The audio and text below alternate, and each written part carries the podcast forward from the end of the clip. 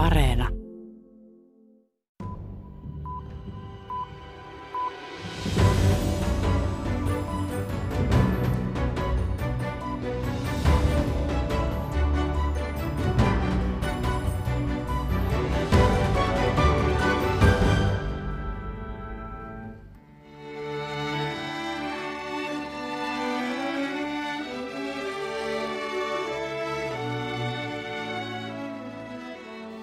EU-hymni Oodi ilolle soi viime viikolla Ranskassa, kun EU-johtajat muistivat huippukokouksessaan terroriiskujen uhreja. Terrorismin sijaan Euroopan tämänhetkinen ykkösongelma on kuitenkin Venäjä ja sen aloittama hyökkäyssota EUn rajanaapurissa Ukrainassa. Hyökkäys on pakottanut jähmeäliikkeisen ja Venäjä-politiikassaan eriseuraisen EUn ripeyteen, yksituumaisuuteen ja käyttämään valtaansa. I mean, these weeks the EU learned better how to speak the language of power. Tässä maailmanpolitiikan arkipäiväohjelmassa kuullaan, miten poikkeuksellisiin ja historiallisiin toimiin sota Ukrainassa on EUn vauhdittanut. Lisäksi käymme läpi, millaisen täyskäännöksen erityisesti Saksa on tehnyt ja miten sen kansalaisyhteiskunta tätä muutosta on vauhdittanut. There's a sea change in the German attitude towards defense, towards Russia, towards the European Union and towards the eastern neighborhood. Ohjelman lopuksi kuulemme vielä Britannian Suomen suurlähettiläältä, kuinka EU-erosta huolimatta Britannia on asemoinut itsensä tiukasti yhteisrintamaan vastatoimissa Venäjälle. We're all going to the same end. We're all trying to stop Putin. Tervetuloa kuuntelemaan. Minä olen Paula Vileen. Another taboo has fallen. The taboo that the European Union was not uh, providing arms in a war. Jälleen on yksi tabu murentunut, julisti EUn ulkosuhdejohtaja Josep Borrell kolme päivää Venäjän hyökkäyksen alkamisesta. Hän ilmoitti EUn päättäneen ensimmäistä kertaa historiassaan toimittaa aseita sotaan. Borrellin mukaan Ukrainan armeijan tukeminen edellyttää sitä. EUn edeltäjä, Euroopan hiili- ja teräsyhteisö luotiin toisen maailmansodan jälkeen sille perustalle, ettei Eurooppaan tulisi enää koskaan sotaa, kun maat sidotaan taloudelliseen yhteistyöhön keskenään. Sota Ukrainassa on pakottanut unionin nopeisiin muutoksiin ja havahtumaan, että talousyhteistyön sijaan paras keino tietyissä tilanteissa turvata rauhaa onkin valmistautua sotaan. Useampi jäsenmaa on ilmoittanut puolustusbudjettiinsa korottamisesta sekä luvannut myös aseapua Ukrainalle. EU-kirjeenvaihtajamme Richard Husu käy seuraavassa läpi, miten EU on Venäjän hyökkäyksen jälkeen löytänyt yhtenäisyyttä ja maailmanpoliittisia muskeleitaan. Versailles palatsi Ranskassa on maaliskuun 11. päivä. EU-päämiesten epävirallinen kokous on juuri päättynyt. Media on kutsuttu seuraamaan lehdistötilaisuutta ylenpalttiseen taistelujen saliin. Taulut seinillä kertovat Ranskan sotaisasta historiasta. Paikka on harkiten valittu. Nous nous retrouvons dans cette galerie des batailles. Et si d'aucuns pensaient que la guerre dans nos contrées faisait partie de l'histoire depuis 15 jours, le choix de la Russie, du président Poutine, a été de faire revenir la guerre en Europe. Joku saattoi kuvitella, että sota on osa Euroopan historiaa, sanoi Ranskan presidentti Emmanuel Macron. Presidentti Putin on kuitenkin päättänyt tuoda sodan takaisin Eurooppaan, Macron jatkaa. Hän sanoi, että Venäjän harjoittama ennenkuulumaton väkivalta Ukrainassa on traaginen käännekohta historiassa. Kokouksessa päätetään Versain julistuksesta, jossa EU-maat sitoutuvat lisäämään puolustusmenojaan ja irtautumaan Venäjältä tuotavasta kaasusta ja öljystä mahdollisimman nopeasti.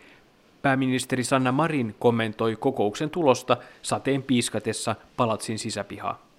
No tietenkin me toivomme, että tämä on, jos ei nyt käännekohta, niin ainakin jatkumoa sille, mitä me olemme nähneet yhtenäisemmälle EUlle, yhteisiin haasteisiin yhdessä haluamme vastata ja, ja kyllä tämä Ukrainan tilanne on tietenkin myös vahvistanut ja yhdistänyt länttä. Venäjän toimet ovat tehneet lännestä ja EUsta yhtenäisemmän kuin koskaan. Yhtenäisyyttä korostamalla jäsenmaat pyrkivät vastustamaan Venäjän tavoitteita rikkoa EUn ja lännen yhteistä rintamaa.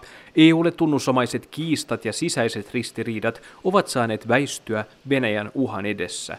Kovista pakotteista ja muista vastatoimista on päätetty sekä yksimielisesti että nopeasti, sanoo Suomen pysyvä edustaja Brysselissä Markku Keinänen, jota haastattelin ennen Versain kokousta. se oli vähän niin kuin, ehkä yllättävästikin niin kuin itsestään selvää, että ei siihen tarvittu kenenkään taivuttelua. Että se, että Euroopassa lähdetään vallottamaan toista maata voimaa käyttämällä, niin kyllä se, oli niin kuin, se on niin raju ja tämä meidän eurooppalaisen turvallisuusrakenteenkin niin kuin, ja koko ajattelun niin kuin rikkova toimintatapa, että ei siihen tarvittu niin kuin sen enempää. Keinänen edustaa Suomea pysyvien edustajien komiteassa eli Koreperissa, joka valmistelee EUn ministerineuvoston työtä. Hän on osallistunut pakotteisiin ja muihin vastatoimiin liittyvään päätöksentekoon. Hän kuvaa Venäjän hyökkäystä seuranneita viikkoja poikkeuksellisiksi EUn näkökulmasta. Päätöksiä historiallisen kovista pakotteista on pohjustanut täysillä kierroksilla käyvä virkamieskoneisto. Töitä on tehty viikonpäivää ja kellonaikaa katsomatta. Tämä nopeus oli kyllä aika aika huimaa ja se näkyy siinäkin, että kyllä kaikki myös jäsenmaat oli valmiita toimimaan tämmöisellä muutamien tuntien varoajalla niin, että, että niin kuin Suomessakin nämä kansalliset prosessit pyöritettiin nopeasti, että kaikki jousti, että me pystyttiin pitämään kiinni meidän niin kuin perusdemokraattisesta valmistelurakenteista, mutta että tuntien, tuntien varoajalla. Ja kun tämä kaikki, 27 maata teki samaa, niin olihan se aika, aika huimaa. EU on menneen kuukauden aikana päättänyt neljästä Venäjän vastaisesta pakotekokonaisuudesta, jotka iskevät Venäjän keskuspankin varoihin, pankkijärjestelmään, sotatoimista hyötyviin yrityksiin ja venäläisiin oligarkkeihin. Sanktioita kohdistetaan myös Venäjän korkeimpaan johtoon presidentti Putinia ja ulkoministeri Lavrovia myöten. EU teki myös historiallisen päätöksen aseavun lähettämisestä Ukrainaan. Venäjä on reagoinut EUn toimiin uhkaamalla maassa toimivia ulkomaisia yhtiöitä omaisuuden kuten leasing-lentokoneiden takavarikoinnilla. Seuraukset näkyvät viiveellä. I mean, first, we're just at the beginning of this. This is not even yet started in a sense of, of the implications and the consequences that we might be seeing. I mean, in my view, and this is my analysis, the world changed on the 24th of, of February, and I think we need to understand that. Menneiden viikkojen tapahtumat ovat vasta alkusoittaa Venäjän hyökkäyksen aiheuttamassa muutoksessa, arvioi brysseliläisen EPC-ajatushautomon ohjelmajohtaja Ricardo Borges de Castro. Hänen mukaansa Euroopassa on ymmärrettävä, että maailma muuttui Venäjän hyökkäyksen myötä. EU on toistaiseksi onnistunut vastaamaan Venäjän haasteeseen, Borges de Castro toteaa. Kyseessä on kuitenkin pitkä oppimisprosessi, joka pakottaa EUn opettelemaan sodan ja vallan kieltä. I mean, these weeks the EU learned better how to speak the language of power. We are reckoning with power now. We are reckoning with war. And, and I think this will, I mean, this is a learning process, I believe, for, for everybody. Brysselistä raportoi EU-kirjeenvaihtajamme Richard Husu. EUn rivien suoristuminen on pantu merkille myös Brysselin ulkopuolella. Um, Europe goes into this war Um, very united actually. Carnegie-tutkimuslaitoksen Berliinissä työskentelevä tutkija Judy Dempsey katsoo EUn yhtenäisyyden yllättäneen Kremlinkin. But Europe, much to the surprise of the Kremlin, is very, very united on this. Before Russia's invasion of Ukraine, there were uh, geographical, political, cultural divisions in Europe. They still exist, but they're completely different now. Um, the Poland, Poland and the Baltic states were, were criticized for... Ennen Venäjän hyökkäystä Ukrainaan EU-maissa oli Demsin mukaan hyvin eriseuraista suhtautumista Venäjään ja sen muodostamaan uhkaan. Baltian, Puolan ja Suomenkin esittämiä Venäjä-huolia karsastettiin vanhemmissa ja eteläisemmissä EU-maissa. Now there's a kind of vindication of these views from Central and Northern Europe, and in that sense, there's a real feeling that the Europeans now do share a common threat perception. Demsin mukaan nyt eurooppalaiset jakavat kuitenkin uhka-arvion Venäjästä, ja Puolan ja Baltian maiden Venäjä-näkemys osoittautui oikeaksi. Dempsey tähdentää, että paluuta entiseen ei ole. The old um, idea that you can return business as usual is over. This is this war has changed, radically changed the Europeans, and it has shown two distinct uh, views of the world, one shared by Putin and the other shared by the Europeans and the West. Sota on Judy Dempsin mukaan muuttanut eurooppalaiset radikaalisti ja räväyttänyt silmille kaksi täysin eri maailmankuvaa, Putinin sekä toisaalla Euroopan ja lännen. Euroopassa tapahtuneen muutoksen suuruudesta Judy Dempsey nostaa erikseen esiin Saksan. Venäjän hyökkäyksen jälkeen Berliinissä tehtiin täydellinen suunnanmuutos suhteessa Venäjään, puolustukseen, EU-hun ja sen itäisiin naapureihin. in the German attitude towards defense, towards Russia, towards the European Union and towards the eastern neighborhood.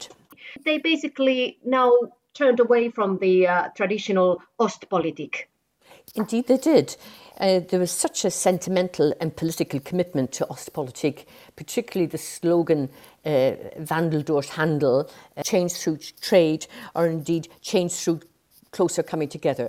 Saksa jättiliittokansleri Olaf Scholzin johdolla yhdessä viikonlopussa hyvästit vuosikymmenien idän politiikalle, jossa Venäjää totuttiin katsomaan talouspoliittisen linssin läpi. Dempsey muistuttaa, että sen ideana oli taloudellisen yhteistyön ja kaupan keinoin hakea vakautta ja yhteisymmärrystä Moskovan kanssa. Very strong uh, political elite and economic lobbies here in Germany that wanted to continue with this policy regardless. Tätä politiikkaa halusi moni saksalainen talousvaikuttaja Dempsin mukaan jatkaa, huolimatta Venäjän tekemästä Krimin valtauksesta, aiemmasta Georgian sodasta sekä Syyrian sotaan osallistumisesta. Olaf Scholz, the Social Democrat chancellor, has completely uh, overturned this policy and embarked on a new direction for Germany. Saksa hyllytti Nord Stream 2 kaasuputken sekä salli aseiden toimittamisen Ukrainaan. Saksan poliittiseen suunnanmuutokseen painetta on tullut myös Saksan kansalaisyhteiskunnasta, joka on väkevästi tukemassa ukrainalaisia. Sotaa vastustavat mielenosoitukset ovat keränneet kymmeniä tuhansia ihmisiä kaduille viikoittain eri puolilla Saksaa. Lisäksi saksalaiset ovat avosylin ryhtyneet auttamaan sotaa pakenevia ukrainalaisia.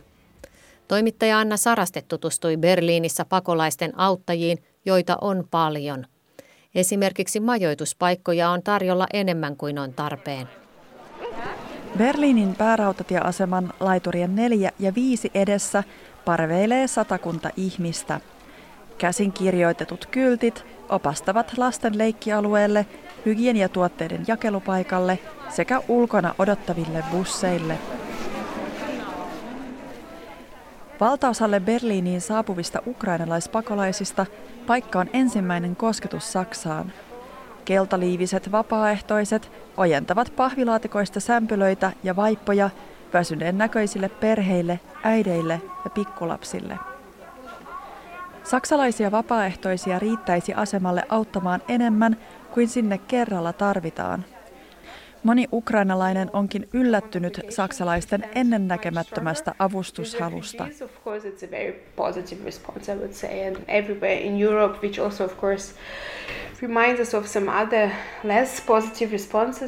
Minulla tulee mieleen edellinen pakolaiskriisi, jossa eri Euroopan maiden reaktiot eivät olleet läheskään näin positiivisia. Juuri nyt olen yksinkertaisesti ällistynyt, sanoo ukrainalainen Anja Supronenko. Hän tarkoittaa vuoden 2015 pakolaiskriisiä, jossa ennen kaikkea Lähi-idästä lähteneitä pakolaisia ja siirtolaisia saapui Eurooppaan 1,3 miljoonaa. Kolmekymppinen Suprunenko on asunut Berliinissä jo kahdeksan vuotta, joten hän on kokenut kotimaansa sodan Saksasta käsin.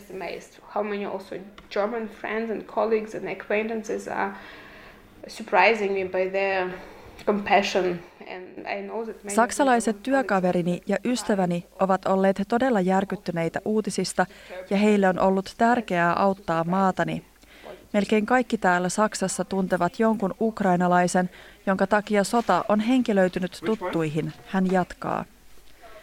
Anja Supronenkon vanhemmat, isovanhemmat, sisko ja siskon lapset onnistuivat pakenemaan Pohjois-Ukrainassa sijaitsevasta Chernihivin kaupungista toisella sotaviikolla hänen luokseen Berliiniin. Supronenko on myös kerännyt rahaa ystäväpiirissään ja lähettänyt humanitaarista apua Ukrainaan. Philip, you will bring this box? Nuori ukrainalainen kiittelee miltei ylitsevuotavaa apua, jota hän on saksalaisilta perheelleen ja kotikaupungilleen saanut. Samalla hän kuitenkin kritisoi hitautta, jolla saksalaiset päättäjät ovat asettaneet sanktioita Venäjälle ja päättäneet aseiden viennistä Ukrainaan.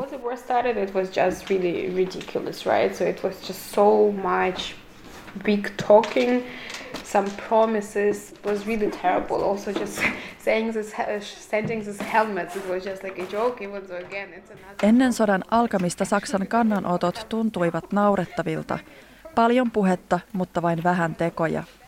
Saksa päätti ensin vain 5000 kypärän lähettämisestä Ukrainaan.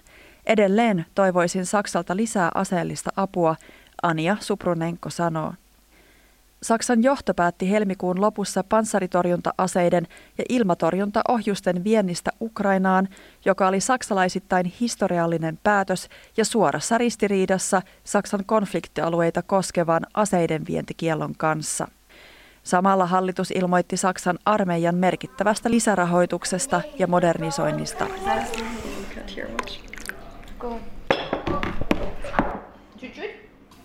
Supronenko istuu keittiön pöytänsä ääressä Noikölnin kaupungin osassa.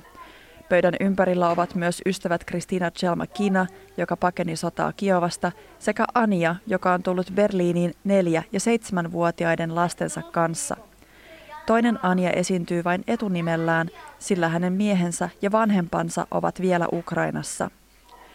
Supronenkon saksalainen mies kokoaa viereisessä huoneessa vuodessohvaa yöllä saapuville sukulaisille – Ukrainalaisnaisten puheet ovat kiitollisia ja toiveikkaita ja välillä turhautuneita. But I'm glad to see now, let's say that probably one of the most powerful weapons Germany had against Russia was this Nord Stream 2, that they um, suspended um, uh, Saksan vahvin ase Venäjää vastaan oli Nord Stream 2 kaasuputken peruminen ja on hienoa, että he päätyivät siihen, kommentoi Kristina Chelmakina is of course very kind, you know, but all those sitting in the bomb shelters for several days when it's mutta rakennusten valaiseminen sinisellä ja keltaisella ei auta pommisuojissa istuvia ukrainalaisia.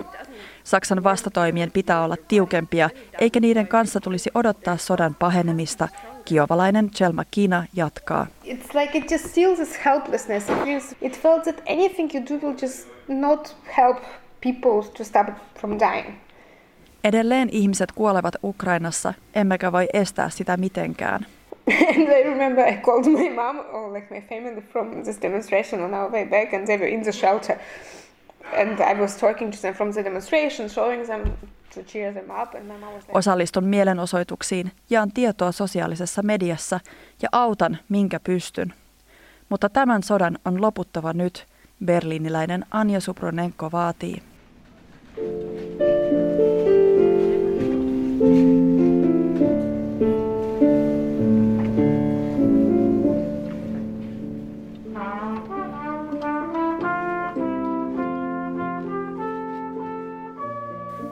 pohjoispuolella paikallinen musiikkikoulu järjestää hyvän tekeväisyyskonsertin, jolla kerätään rahaa Ukrainaan.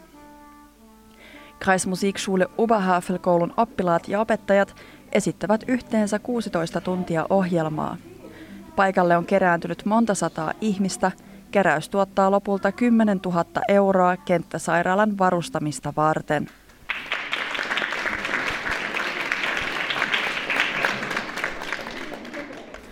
Konserttia järjestämässä ollut musiikkikoulun johtaja Manfred Schmidt kertoo, että heti hyökkäyksen alettua koulun opettajia yhdisti halu järjestää apua. Leite ja die Musikschule und wir haben äh, ukrainische Kolleginnen und Kollegen, auch russische Kollegen und haben schon gleich am Montag, nachdem dieser Angriff auf die Ukraine war, uns zusammengesetzt und erstmal Opettajakuntaamme kuuluu ukrainalaisia ja venäläisiä työkavereita. Maanantaina sodan alkamisen jälkeen keräännyimme koululle ja itkimme yhdessä. Päätimme, että haluamme sekä kerätä tavaralahjoituksia Ukrainaan, että järjestää tämän hyvän tekeväisyyskonsertin, musiikkikoulun johtaja Schmidt kertoo.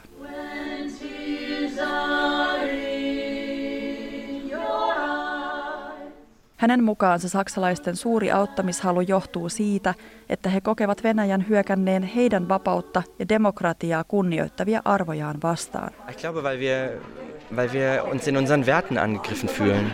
Also ähm, mir persönlich, ich, ich kann es nicht verstehen, dass ein Mensch sich ermächtigt, sozusagen seine eigenen Interessen über andere Menschenleben zu setzen. En voi ymmärtää, miten yksi ihminen voi asettaa itsensä asemaan, jossa hän tapattaa paitsi naapurimaan, myös oman maansa kansalaisia, Schmidt kuvailee. Es ist auch ein Trost für uns selbst. Ja? Also es, ist, es bringt diesen Schmerz, diese Empathie, die wir diesen Menschen gegenüber empfinden, zum Ausdruck, dass wir in dieser Sprache der Musik, die ja größtenteils wortlos ist. Avun antaminen lohduttaa myös antajaa. Täällä konsertissa pystymme jakamaan musiikin sanattomalla kielellä syviä tunteita keskenämme, hän sanoo.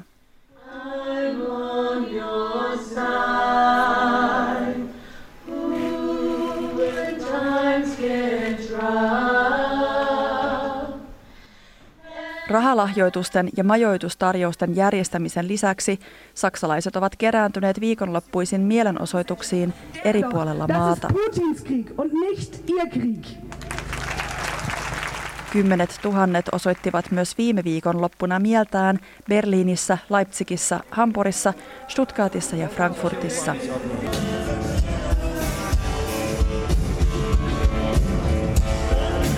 Saksalainen kansalaisyhteiskunta on ollut osaltaan vahvalla läsnäolollaan kääntämässä myös poliittisen johdon päätä. Wir helfen mit Lebensmitteln, wir helfen mit Ausrüstung, aber wir helfen auch mit Waffen, denn es ist das Recht der Menschen in der Ukraine, sich zu verteidigen. Toistaiseksi venäläisenergiasta riippuvainen Saksa ei ole päättänyt polttoaineiden tuontikiellosta, vaikka se söisi reijän Kremlin sotakassaan. Yli puolet Saksan tarvitsemasta maakaasusta ja kivihiilestä on toistaiseksi peräisin Venäjältä. Kansalaisten ääni saattaa siis vielä kuulua maakaasu- ja öljytoimitustenkin loppumisena. Berliinistä raportoi Anna Saraste.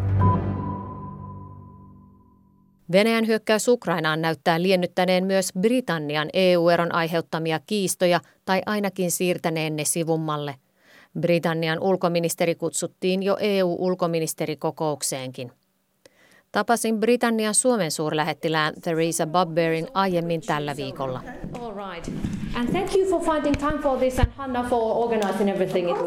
Bubberin mukaan Venäjälle tehtyjen vastatoimien suhteen ei ole merkitystä lainkaan sillä, kuuluuko Britannia EU-hun vai ei, sillä pääasia on nopea ja vahva reaktio ja kaikilla yhteinen päämäärä. And I don't think it matters whether we're in the EU or, or which partnerships we're working with. The fact is that, that we and, and all our allies and friends, we're all doing the same thing. So you wouldn't make any difference um, of your reactions and countermeasures from EU's? Uh, no, I don't think there's any point because we're all going to the same end. We're all trying to stop Putin doing what he's Suurlähettiläs Baber ei näin ollen tekisi eroa EUn ja Britannian Venäjälle asettamien pakotteiden suhteen.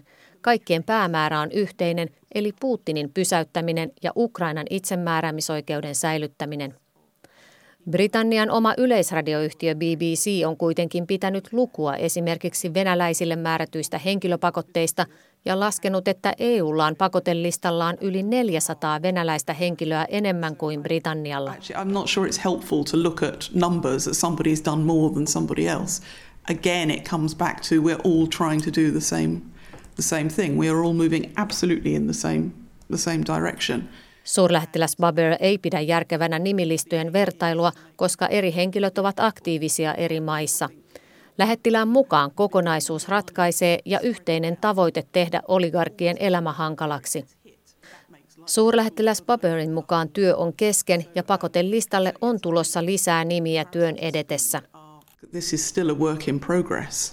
We've, we've had several sanctions lists already and there's more coming because it will take a long time to figure out exactly where it's all come from and to trace it back because it's it's not just sitting there in a bank account marked Russian money. Britannian Suomen suurlähettilään Theresa Baberin mukaan mielenkiintoista on ollut huomata, kuinka länsi on tiivistynyt Venäjän hyökkäyksen jälkeen.